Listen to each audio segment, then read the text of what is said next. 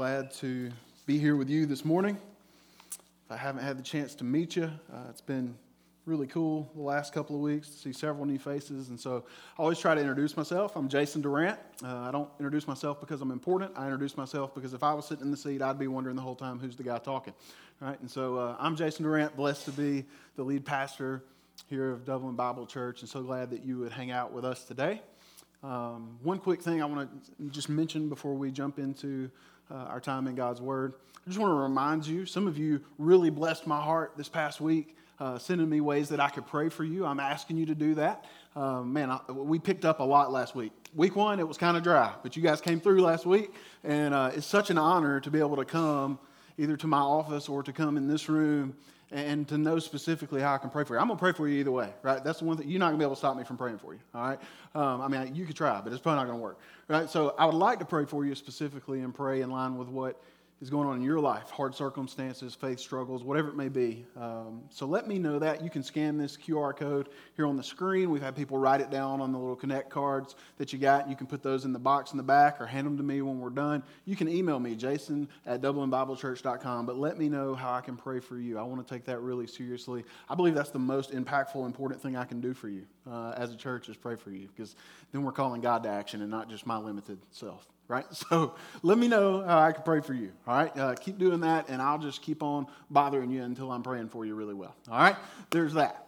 Uh, we prayed just a moment ago. I want to give you just a second, as we do here sometimes, uh, just in, in the stillness of your own soul, or you could pray out loud if you'd like. But regardless of how you come, if you're angry with God, not sure there is a God, really excited about where you're at in your walk with Jesus, no matter how you come, here's a prayer we can all pray today if it's sincere. And it's just to say to God, God, if you'll speak to me, I'll listen.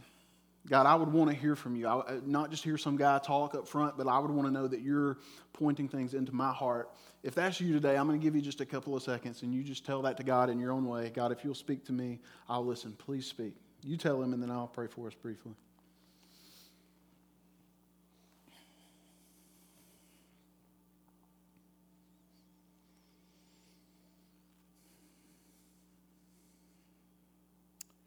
God, how encouraging, how comforting for us to sing and just kind of sit in our dependence upon you.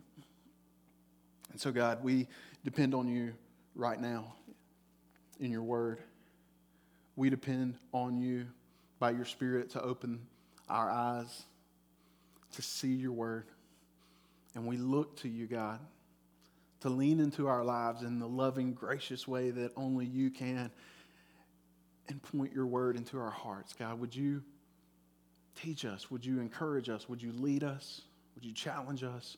Whatever it is you want to do in our lives individually, God, whatever you want to do in us as a church, for every person that would say to you, they want to hear from you. God, I, I ask you and I trust you to be present in those requests. God, let us leave here knowing we've been with you. Without that, God, this time is empty. We love you. We want to love you more than we do. Help us now towards that aim. For your name, Jesus. Amen. We're going to look in just a minute. Colossians chapter 1. Colossians is kind of a short letter, uh, closer to the back of your Bible than the front. You can look it up in the table of contents in the front. I do that quite a bit, or you pull it up on your device. We'll have it on the screen for you. Um, Colossians chapter 1, as you're turning there, I'll tell you that, that I don't know what the teenage styles of Middle Georgia were in the late 90s, okay? But I'm pretty good at remembering what the teenage styles of middle Alabama were in the late 90s, where I was. And, and, towards the end of my high school experience, you really couldn't do better in terms of fashion for a teenager than to have something, anything, any garment, any bag, anything that had a little blue and white and red logo on it that said Tommy Hilfiger, right? I'm, I'm, hearing chuckles, so maybe it was a thing here, right? But it was like you wanted Tommy Hilfiger everything. Socks, it's like nobody's going to see my socks because I wear jeans every day, but I want the logo on the socks, right? I need it on the socks. I want Tommy Hilfiger everything. I remember for one of my birthdays, I think it was either 16 or 17, opening from my parents a bag and a brand new Tommy Hilfiger t shirt. It was black, looked sleek, big logo, had a name uh, embroidered there on the front, thought it was awesome. I was so pumped to get that t shirt. The only problem came after about three or four washes, and I started to notice some things, right? started to notice that some of the, the threads that had been embroidered were starting to come undone and untangled. It didn't really look real sharp. I started to notice that though the shirt was black, it, it had faded already in three ways. And, and, so the collar was black and the shirt looked a little more ash gray, right? It was even, it just, just didn't look good. It looked like maybe somebody let their dog sleep on it for a while. I don't know if you've seen those kind of shirts, right? I, started to notice things like the, the little hem on, on the sleeve had started to come undone. And so it, it started to dip down in one spot and hang down lower than it was supposed to. And I remember, I don't know how the conversation came up, but I remember when my mom told me, well, yeah, we, we got that shirt for you down there uh, in the middle of town at the Old Town Square. We bought it at the video store. Some of y'all don't even know what a video store is, right? A video store used to be this place where if you wanted to watch a movie, you had to physically go somewhere to borrow that from somebody and give them some money. Then you come back home watch the movie. They bought me a Tommy Hilfiger shirt from a video store in Adamsville, Alabama. I'm just letting you know, I don't have to ask. They didn't have a license to be selling Tommy Hilfiger clothing, all right? Blockbuster Hits video was not, it just wasn't the place, right? I, I had an imposter. I had a, I had a fake Tommy. The only thing worse than not having a Tommy is having a fake Tommy, right? I had a Fommy, right? Right? It was not good. It was a little bit embarrassing when I realized it was fake, and yet there's also a sense, right, in which it was still better than not having any shirt, right? I mean, that'd be embarrassing to walk into high school no shirt on. I don't care how buff you are. That's an embarrassing moment. Probably gets cold, right? Lots of things going on when you're shirtless at school. It was better than nothing, but it wasn't the real deal. You've been there before. Some, some of us, even on purpose, sometimes will purchase the knockoff, right? There's nothing wrong with that. Some of you have had some fake Oakley sunglasses before, some Folkleys. You've had them, right? Some of you have fake watches, Folexes. You've had one, right? Says Rolex, looks good. What's wrong with it, right? You, you've had it. You've been there. You've done it. The, the biggest place I've seen it in, in my purchasing for others, is, and ladies, I'm just going to speak to this for a second, is in purse world, in handbags. Did you, uh, women apparently even want the fake ones sometimes. I mean, it's like I, I, remember buying one for my wife and being blown away at how much the fake one cost. I was like, if this is the knockoff, how much is the real one? Like, I could have come and gotten a real one, but I'd had to walk home and trade my car for it because the fake one is more than I had ever imagined. There's, there's nothing wrong with a knockoff at times, but you can tell if you look closely enough, and you can tell definitely with a little bit of wear and tear and actually using it, you can usually tell that, that it's not the genuine article. That, that same thing is true of the church, of Jesus' people, especially the further we push into really getting to know people, really connecting with others in the way the Bible talks about, not just, you know, kindness, cordial hello on Sundays, but really getting to know people, putting your sin out there and letting somebody fight that sin with you through prayer and accountability and encouragement putting your struggles out there and your brokenness and trusting somebody to, to walk through that with you and maybe help you in that burden. When you start walking into those kind of places, you're either going to see or you're not going to see some kind of hallmarks of authentic Christian community. And that's why, especially at this time of year where we're about to start up with community groups, and we're going to talk, I'll have a little info for you at the end of service about discipleship groups. As we're about to kick those things back off, which are places for us to push into relationships with others and grow further in Christ together, when we're about to do that, it's the perfect time for us to con- consider kind of what are some of these hallmarks. And so we're starting today a Bible study series, be seven weeks, possibly eight, talking to the Lord about that still, right, called Trademarks. What we want to see is what are some of the identifiers of authentic Christian community where we push past the plastic, we push past the surface, and we can tell this is what Scripture says. These kind of things start happening when we really get to know each other. Here's how we want to interact with each other. Here are some practices for us. So even if you're not part of DBC and you're, you're not going to push into community groups, that's, that's fine. The, the Scripture tells us, right, that you cannot be a follower of Jesus faithfully on your own. There's tons of stuff in Scripture that you have to do with other people. It's impossible. And so this is for everybody today. Maybe you're here and you're not even a follower of Jesus. You need to hear that there's a group of people who are torn and tattered and broken and imperfect just like you, but they're striving to figure it out together. And there's a Savior who makes it all worthwhile. No matter how you come today, I hope that we are encouraged as we see some marks of authentic Christian community. And today and, and next week, we're actually going to start before we get to some of the practices, we're going to just start with, with kind of some baseline information. A couple of things we need to know. So, right before you start to drive a, a car, you, you kind of need to understand the, the basic premise is that it's for transportation. it's to transport you, which sounds weirder when I just said it that way. That sounds like, anyway, science, sci fi, I don't know. Anyways, it's to get you from one place to another. You, you need to understand basic ideas about safety. It's not a good idea to hit the other cars. These are kind of baseline things you need to have before you start the practice of driving. We're going to hit a couple of baseline thoughts this week and next week, and then we're going to jump into practices of authentic Christian community. All right? Colossians chapter 1, what's going on? Who wrote it? It written by the Apostle Paul, the guy who wrote so much of the New Testament, probably the most well known Christian in the history of Christianity other than Jesus himself.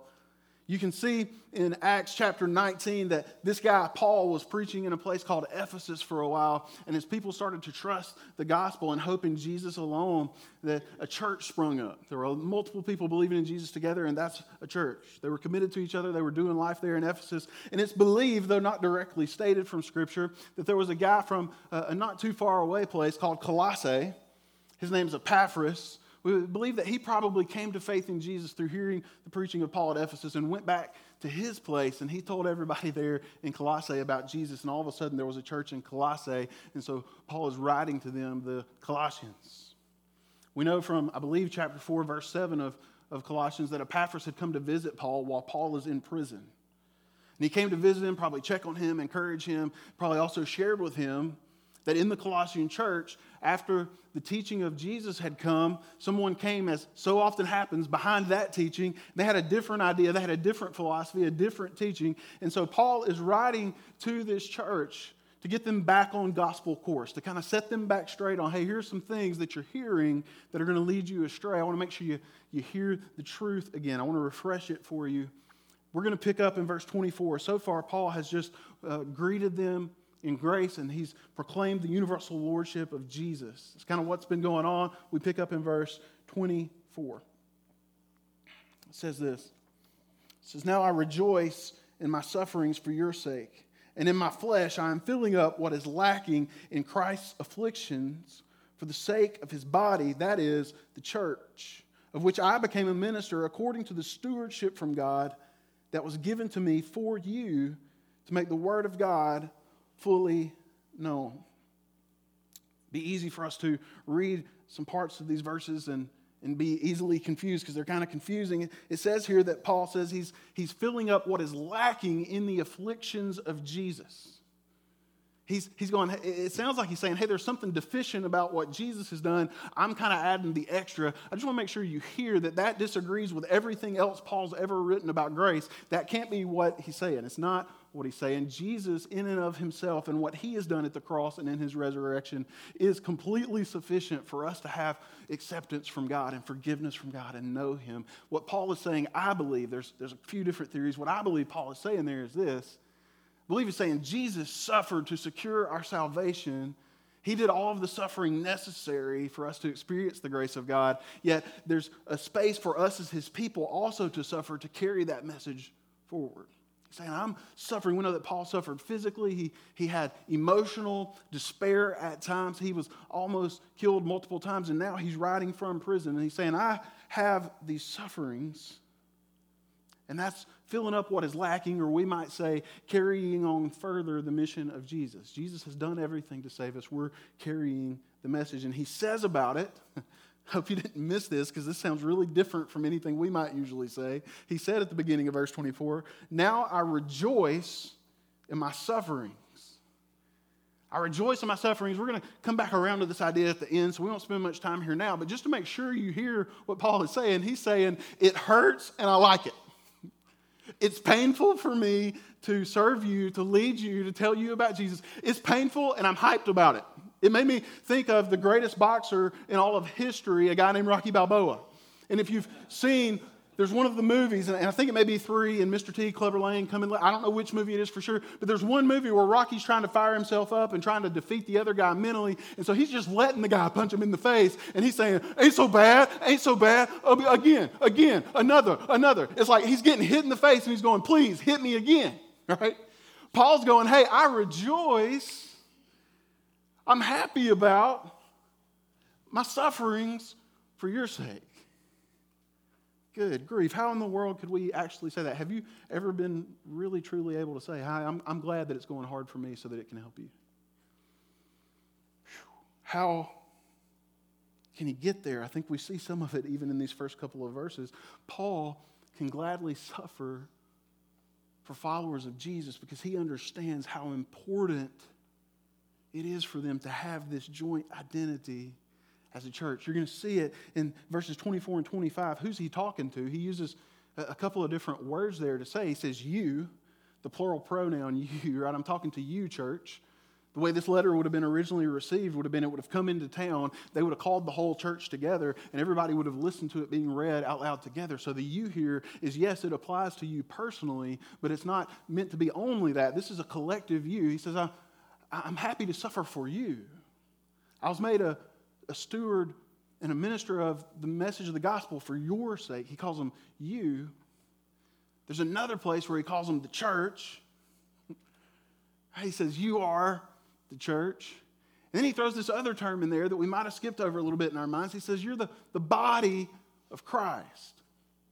You can look at 1 Corinthians 12, gives a, a big long talk about how the body of Christ is, is interdependent upon each other, interconnected. Right? The hand goes, I don't like being a hand. It's like, well, you can't just cut the hand off and throw it away. I don't know if you know this about your body, but from time to time we have slight issues, and it doesn't always end up perfectly 100% this way, but the body is intended to always be the body together. Now, I've had some of my hair run off lately. I don't know what's going on. It's all right back in here, so I'm like 99% where I started. Actually, I'm probably still 100 because some of it's run to the back of my ears. That's a whole other thing. I don't know why I said that, but you love me anyway, right? Right, but, but it's intended that the body sticks together, stays together, works together, and it depends upon each other. A hand just kind of hanging out doing life by itself is not going to accomplish much without messages from the brain about what to do, without support from the arm to lift the hand to do what it needs to do. There's an interconnectivity, there's a dependence there that I think is important because Paul is saying, I'm writing this to you all. You're hearing messages that would try to carry you away from the gospel, but you are a people who together have put your trust and your hope in Jesus. That's who you are, and you are the body of Christ, and you are the church. hope you catch this today if you don't hear much else. Being the church is not merely a matter of association, but a blessing of identity. when we come to Christ as followers of Jesus, here's something that probably is not told to us enough, right? Like people who, pastors and people who are leading us toward faith, probably need to mention this more often. It's not just a complete identity change for you from primary identity of sinner to primary identity of saint in Jesus Christ, which is awesome. It's also a, a big time shift in your identity collectively from the world into the church. When you become a follower of Jesus, you become part of the capital C church. Some of you going, I didn't know this was one of those capital C churches. What does that mean? Right? There's the church, right? Local church, we're one of those, but there's also the capital C church proper now. It's the difference between me being a dad, you could say, hey, he's a dad, and me being the dad of three kids. They call me dad. The church is composed of the followers of Jesus Christ. And what I want to empower you with today, and what I want to encourage you with today, and what I want to challenge you with today is this if you are a follower of Jesus Christ, you are the church. whether you've ever thought about it before, whether you take that call seriously, whether you view it as a blessing, whether you're not even sure exactly what the church is supposed to be about, you are the church if you claim to be a follower of Jesus Christ. If that's true in your heart that you belong to Him, you are the church. Unfortunately, in our, our culture, I think Sometimes we've made it so easy to, to be around a church and kind of be with the church and won't really clarify that you are the church and God has a whole lot of honor and dignity stored up in that. And He also has expectation. He also has so much opportunity to change the world in that. And when we don't realize it, when we don't function as if that's an important role for us as a collective, then the church and its impact is minimized. One of my best friends, his name is Wally. I'll never forget a phone call from him the early 2000s. He had gone at one point several months earlier and, and done a Bible study for, I think, two weeks and maybe prayed with some, some students on a community college campus not far from where we lived. And several months later, I'll never forget, I get a phone call from him, and he is freaking out. You just have to know him, but he's just freaking out. He's like me. He can get up in his head and worried about some stuff quick. He said, Man, they made me the campus minister. I was like, What? I was like, Who made you the He's like, Man, they made me the campus minister. The guy from the campus up at Bevill State was the name of the college. They made me the campus minister. It's like, dude, I don't know. Did you were you trying to be a campus? No, I wasn't trying to be a campus minister. I didn't know I was one until I found this little pamphlet when I was having lunch with a friend on campus. I picked this thing up, was thumbing through it. They got me listed as the campus minister. so whoever he's ministering to and whoever he's going to lead to Jesus on campus, man, they're having gloomy days because he doesn't even know that's what he's doing, right? He's not filling in that role for whoever's sitting in that office going, got that role check, got that role check, campus minister, while he's there, right? They're wrong. he never even knew it was his. And so he's not able to function in what has been given to him, that opportunity, that expectation. He's missing that honor, and people that would be blessed by him are missing that honor. And today, listen, it's, it's such a delicate thing to talk about sometimes. I want to make sure you hear me. I'm not here to challenge you towards embracing the identity of being the church because I'm a pastor. I, don't, as far as I know, I, I, don't get paid more. I don't get bonus. I, like none of that happens if the church is, people are more excited about being the church or if more people say, yes, I'm the church. None of that, that's not the deal. I'm a pastor because I'm excited about the church. and I believe in what God can do through the church if and when we embrace the fact that being the church is not just like an association. We go, yeah, I, yeah, I'm part of that one. I go there. But instead, we realize that just like a, a body that's so intricately woven together, God's plan is that we are together in that same way, functioning together, committed to carrying out His mission. Is that you? Because here's the deal whether we ever step into that, whether we take our whole heart and both feet and just jump into that that God has given us, knowing that we're not going to do it perfectly, but saying, I'm going anyway. Whether we do that or not, the opportunity, the expectation is still there. So whether we step up to the plate and go, Yes, I'm going to be the church, I'm going to be who I'm called to be, or we don't, there's still a need for the church. It's either being met or it's not. Do you take pride? Do you take honor? Do you take joy in being the church? Notice, I haven't even said anything about this church. I'm just talking about do you take pride, do you take honor, and do you make decisions and commitments based on how do I stay committed to and connected with these people? So that together we can see God do something so much bigger than He could ever do just with me. What does you being the church look like? What does it look like in your life? What in the world could make people who are so different in so many ways come together in such an intimate way? We'll see it, verse 26. Paul says, he's just said in verse 25, I was made a steward, a minister of the gospel. He says, I get to come and tell you the gospel, is what he's just said. And then he picks it back up in 26. He says, It's the mystery, talking about the gospel, the mystery hidden for ages and generations, but now revealed to his saints. To them, God chose to make known how great among the Gentiles are the riches of the glory of this mystery, which is Christ in you, the hope of glory. Him we proclaim, warning everyone and teaching everyone with all wisdom that we may present everyone mature in Christ when Paul is talking about this mystery, he's not talking about some kind of mystic, hidden, you have to know just the right way to say the, the chant or do the thing to figure out the truth about God. That's not what he's saying at all. He's saying for hundreds of years, God was laying out the fact that we are sinners and desperate before a holy God. And he was laying out and prophesying in, in the Old Testament that there's going to be a Savior coming who's going to satisfy the wrath of God on our behalf if we would only just hope in him. We're forgiven, we're accepted. He said he's, he's been saying that for a long time, but the picture was not clear. He didn't give the whole story, he didn't lay it all out dot by dot all the way. And he's going, now that part that we didn't know, that part that was mysterious to us, now we have seen the mystery and we know what it is. It's that God meets his own perfect righteous standards in his son Jesus for us. Says, You've seen the mystery. And he says, here, here it is. It's not just some facts out there in the distance about a Jesus who dies for you. He says, No, no, the hope of glory is this. Underline this in your heart, in your mind. The hope of glory is not distant truths, it says Christ in you. Christ in you, that, that Jesus himself would dwell in you through the, the presence of his Spirit. So he's not just giving you coaching from the sidelines, he's with you in all things. Our source of unity and the fuel for our joint effort together as a church is the personal presence of Jesus.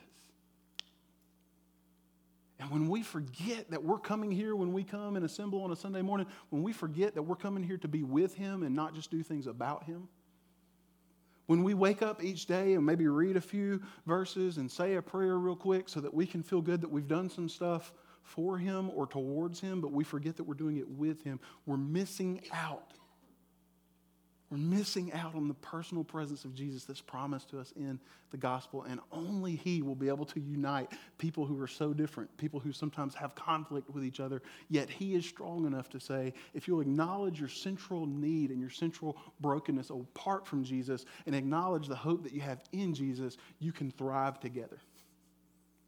You can make sense to lots of people because there's a lots of different stuff going on in this collective, and you actually love and care for each other because you've seen how Jesus loves and cares for you. Make sure you see this as well. Finished out that verse, verse 28. He says, Listen, here's what I'm aiming for. Here's why we're proclaiming all these things to you. The end of verse 28 that we may present everyone mature in Christ. Didn't say that we may present a lot of people saved in Jesus that we might get a lot of people to come and say that they're part of the church family, that we get a lot of people to put their name on the roll or the roster. It's not the deal at all. He says we, we want to keep going from there and lead people to be mature. The church is primed for impact when it cares about both reaching people and maturing people. So many times, and, and I've been prone to this myself as a leader in the church, just as much as anybody. But so many times we get so zoned in and focused on we're going to reach the whole world that, that we forget and we're a little bit lacking in what it means to actually help followers of Jesus know what it means to be followers of Jesus and mature and grow up in their faith. Conversely, it's, it's really easily to go, we're going to really, really pour into these people here and help them grow and mature in their faith. And yet we fail to realize that if there's not something happening in the hearts of those who are mature in Christ that says, I want to reach people, then there's some maturity still lacking. We fail to be a safe place for people to take their next steps in faith. And we become zoned in on, on our mature facts and theology, which is good stuff. just can't be the only stuff.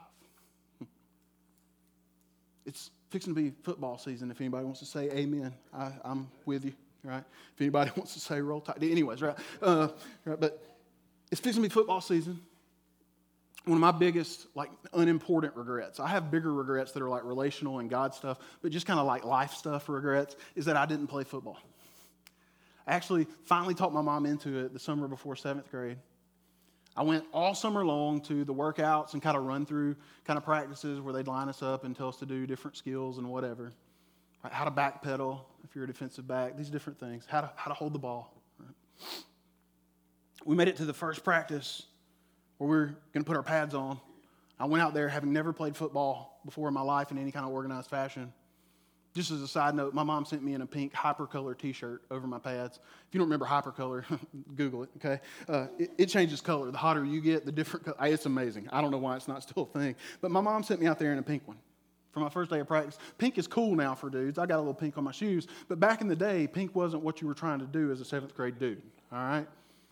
So I'm out there, never played football, big baggy pink shirt of my sister's, right? The only one big enough to fit over my pads, hanging down to my knees. I'm out there. Nobody has ever taught me how to tackle. They just put us out there, seventh through ninth grade guys, and go line up across from each other. So I remember lining up across from this guy named Willie. Willie was in eighth grade. He looked like he was probably supposed to be in about 13th grade. All right?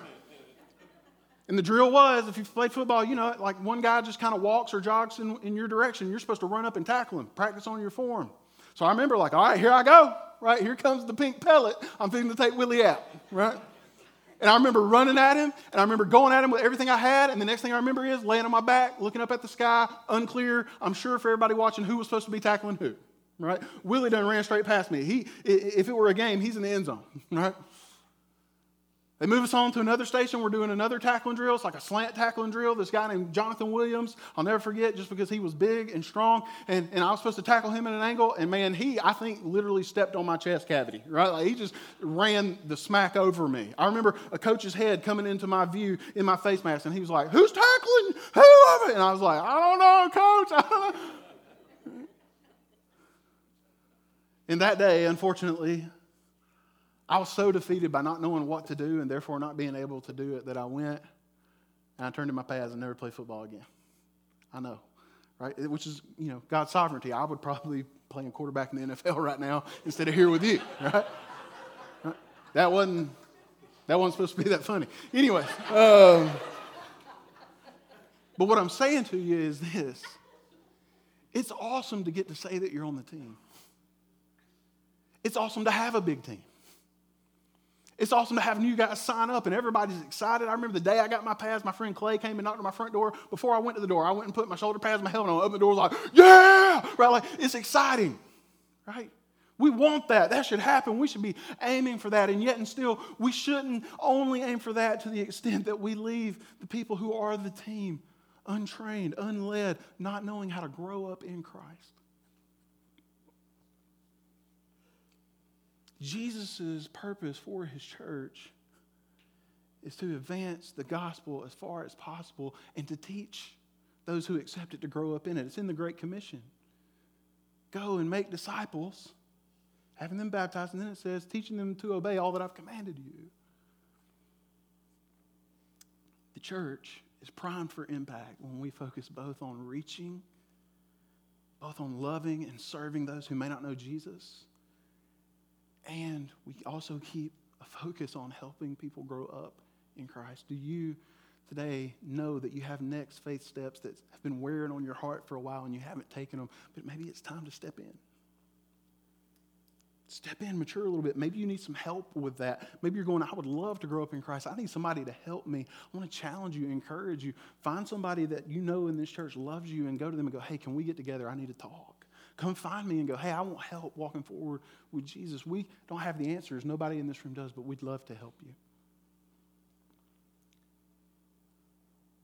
Paul finishes out this section of verses. He says in verse 29 For this I toil struggling with all his energy that he powerfully works within me. So God is working the energy in him. God is providing the energy, flipping the switch inside of him. And Paul is going with everything that he's doing inside of me. I'm straining and leveraging all of that. And I'm toiling at that. I'm, I'm struggling, straining hard at that. Because you, the church, matter that much to me, which kicks us back up to what he said in verse 24. This is why Paul can rejoice in his sufferings for their sake. Last summer, not, not this past one, the one before, we were at the lake for the 4th of July with some family. My son was four at that point. He wasn't real big on the idea of wearing a life jacket. We made him some. We let him have some freedom a little bit. But at one point, we wanted to jump off the boat, everybody did, and swim from the pontoon boat over to this big rope swing up on the rocks. And because I'm dad, I thought, I can't let them do something cool that I'm not going to do. I got to show them. So I swam on over there, and four year old son wants to go with me. So he goes with me, and there's this picture. It's one of my favorite pictures, one of the favorite pictures I've ever had. It's a picture of me and my four year old son, Freeman. And we're coming back from the rope swing over by the rocks, and we're coming back to the boat. But because he doesn't have a life jacket on, the way he's getting back to the boat is that he's got his arms wrapped around my neck as I'm swimming in the water. He's on top of me in the water. And they caught the picture at just the right time, and both of us are smiling, looking like we're having one of those dad son moments that's going to last forever, and it is, right? Because it was a cool moment. But let me tell you what else was happening.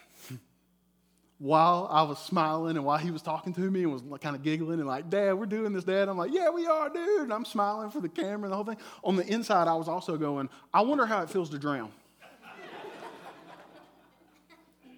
Like, like th- there are a couple things. I'm not scared of a lot of things, but like to drown, to, to be burned to death, or things that I'm like, that sounds long and painful. Like I want quick pain, like a train. You know what I mean? But, but as I'm swimming back in the inside, I'm going, I'm way more out of shape than I've ever realized. I'm carrying a four year old on my back and then probably the weight of a four year old that I shouldn't have on my front. And I'm, I'm trying to get us back to the boat. And on the inside, I'm going, this is torture. On the outside, I'm going, I love this. And both of those things at the same time were true. It was really, really hard, and it was one of my favorite moments ever. Paul says, I rejoice in my sufferings. I'm in for your sake, church.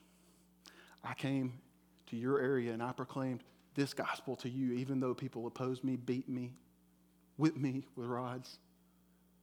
I put in that sacrifice. I'm willing to go to that extent because for me, this pain is also so incredibly joyful. Only Christ like love can make suffering for the church joyful to the church. The only thing that's ever going to make us truly go, I got some joy in this, even though it's hard, it's not going to be because we pull ourselves up by our bootstraps and go, Mom and Dad told me I'm supposed to be part of church. I got to do this or I'm going to feel guilty. That's not going to carry you. Might for a while, but not for the long haul. It's the proper thing to do in the South. I'm going to, quote unquote, be the church, not going to carry you forever. The only thing that is way more than enough to carry us as we grow and learn and figure out more and more about what it means to be a true Christian community of people together is the love of Christ. That we would look at him and see him and say to him, I depend on you, and see him fulfill every one of those needs that we're dependent on him for. As he does that in our lives individually, as he does that as we serve each other, bear each other's burdens, we're going to talk about that stuff in coming weeks only thing that's going to make it joyful for us to truly strive hard and strain after Jesus as a church is the love of Jesus. So, what do you do with this today? For some of us, right, maybe that you just accept your identity as the capital C church. You just go, hey, you know what? I, have I've kind of maybe been a little lax on my thinking about what it means for me to be the church. But the way that God talks about it in Scripture followers of Jesus, the church, and I'm a follower of Jesus. And so, man, I want to figure out what it means for me to go find that person, like we said earlier, and, and get together with them, talk about how I can follow him more. I want to figure out how maybe God wants to use me to serve some other followers of Jesus. Maybe it's just that, accepting your identity. Listen, maybe it's, by the way, making the commitment to commit to a local church. And just before you get all like been out of shape about pastor saying you should join the church, listen, this church isn't going to be for everybody. We know that. We love you, even if that's you, and, and we'll do our best to help you find the church that is if we can help you. But I would strongly encourage you, man, that the, the scriptures give a very clear precedent for the church, knowing who the church is. And I can strongly encourage you from a practical standpoint. I can be a much better pastor in certain instances when I know who the church is that I'm pastoring. I want to encourage you, not because I say so, but if God would impress upon your heart to commit to be in the church, because remember, you're the church either way. Commit to being in the church with a local church. If, if that for you, if you're interested in what that means here, come find me when we're done. Love to talk with you about that. Lastly, maybe for some of us today, it means taking the step of joining a community group and going, I don't know how it's ever going to work because we got the kids and the practices, and I'm already so tired that I'm having trouble staying awake today, but I'm going to say yes to this. Can I be honest with you? I've been part of community groups for the last probably 15 years, and, and I've even led them. I've even been the pastor of the church that, that put them out and, and promoted them, facilitated them. And there, there were weeks where I wake up and I'm like, man, I don't want to go to this group right now. this is my Sunday afternoon nap, and I'm waking up to go to group. I'm just being honest. I, some of y'all may be mad, right? If you're going to throw things, just give me a minute, let me finish, right? But there are times, even as the pastor, where it's not my favorite thing in the world, but there are also many, many times where even though my flesh is going, uh uh-uh, uh, no more, stop, don't, when I push through, man, there have been some amazing people of God that God has done some really awesome things in my life through. And He's let me hopefully be an encouragement to them. For some of us today, it may mean making that step, making that commitment. It may mean expressing interest in being part of a discipleship group, which we're going to hopefully get kicked off pretty soon. What does it mean for you to gladly wrap your arms around the reality that you're the church? I'm going to trust God to lead you in that. Let me pray for us.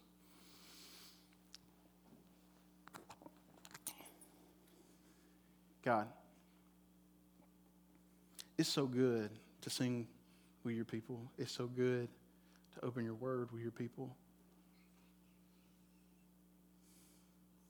God, and even more than that, it's so good to be excited to see my brothers and sisters that you've tied me together with, for them to encourage my heart. God, we want to be your church with all the beauty and splendor that you view it with, Jesus. To do that, we're going to need your help. We need you to turn that energy in us. We need you to convict us and call us to where maybe things need to be a little different in our lives and how we relate to the idea of church and the people who are the church. Help us, God. Start with me. Help us. Not that we would take some kind of humanistic pride in, in being the church, not that we would go and brag about DBC, none of that stuff. That you, Jesus, would be lifted up in our lives and in our sharing of life together, and that people would see you and know you. As you use us to bear their burdens, would you lead us in what that looks like more and more? Right now, God, I'm asking you to please make clear to our hearts, to each of our hearts, if you have actions for us to take in worshipful response to your word today. God, make it clear to us and give us the courage. Let us see the benefit as we walk in faithfulness and let us glorify you only for it. Lead us, God. We trust you to do that. We love you for doing it. And we ask these things in your name, Jesus. Amen.